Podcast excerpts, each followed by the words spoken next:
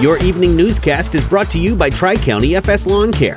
Now is the time to call Tri County FS Lawn Care to schedule your custom lawn application program. Offering installment plans and online bill pay, your lawn can be the best on the block. Call 618 498 5534. Godfrey's BJC Outpatient Center officially open. I'm David Olenbittle. Here's what you need to know.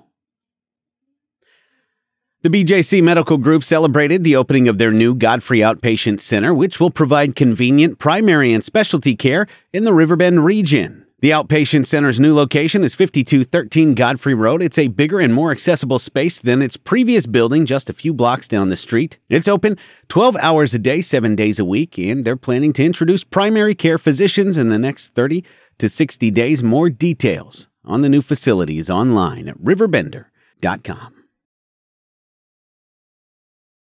Alton firefighters battled a serious blaze at a vacant house in the 200 block of Main Street in Alton on Wednesday. Fire Chief Jesse Jemison said the call came in at 9:17 a.m. on Wednesday and the Illinois State Fire Marshal had also been called to the scene to investigate. The chief went on, "Our firefighters did a great job and got it under control in just about 15 minutes after getting set up. The house has been vacant for years and there's evidence that people have been squatting there. It's being investigated, although the fire marshal didn't say there was any obvious cause for the fire yet. Details on this, as they're made available to us, can be seen online at riverbender.com. State Senator Erica Harriss welcomed nearly 50 high school students from a dozen different schools for her Youth Advisory Council. Tuesday, it was held at Southern Illinois University, Edwardsville. She said the event is always a great way to offer a glimpse of the state government process to area high school students that might be interested in government. We had a lot of robust conversations pertaining to legislation that our students would like to see move forward. Pere Marquette Urban Fishing Coordinator Scott Isringhausen has a program coming on Friday, November the 3rd at the State Park Visitor Center that he's done for three decades. It's fishing and night hike owl program. The event's free to the public. It'll start at 5:30 p.m. on that Friday. Following the educational program, youth can fish at the Bluegill Pond, which sits next to the Visitor Center at Pere Marquette. Isringhausen said the fishing and night hike is one of his favorite annual events as a park ranger.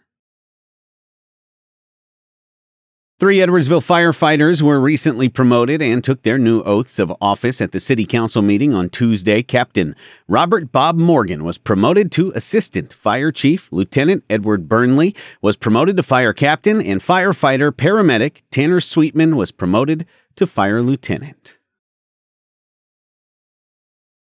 The Alton High School boys soccer team was dealt a major blow during warm-ups when leading scorer Dylan Cohen injured his ankle during those warm-ups and he ended up being unavailable for their IHSA Class 3A regional semifinal matchup at Edwardsville. Evan Moore then scored two goals in the first half, while Troy Chenault scored in the second half, giving the Tigers a 3 0 win over the Redbirds early Thursday evening at Tiger Stadium in Edwardsville. Tigers advance to the final. It'll be played Saturday afternoon against Collinsville. This newscast was made possible by Tri County FS Lawn Care, Riverbender.com, your number one source for everything local.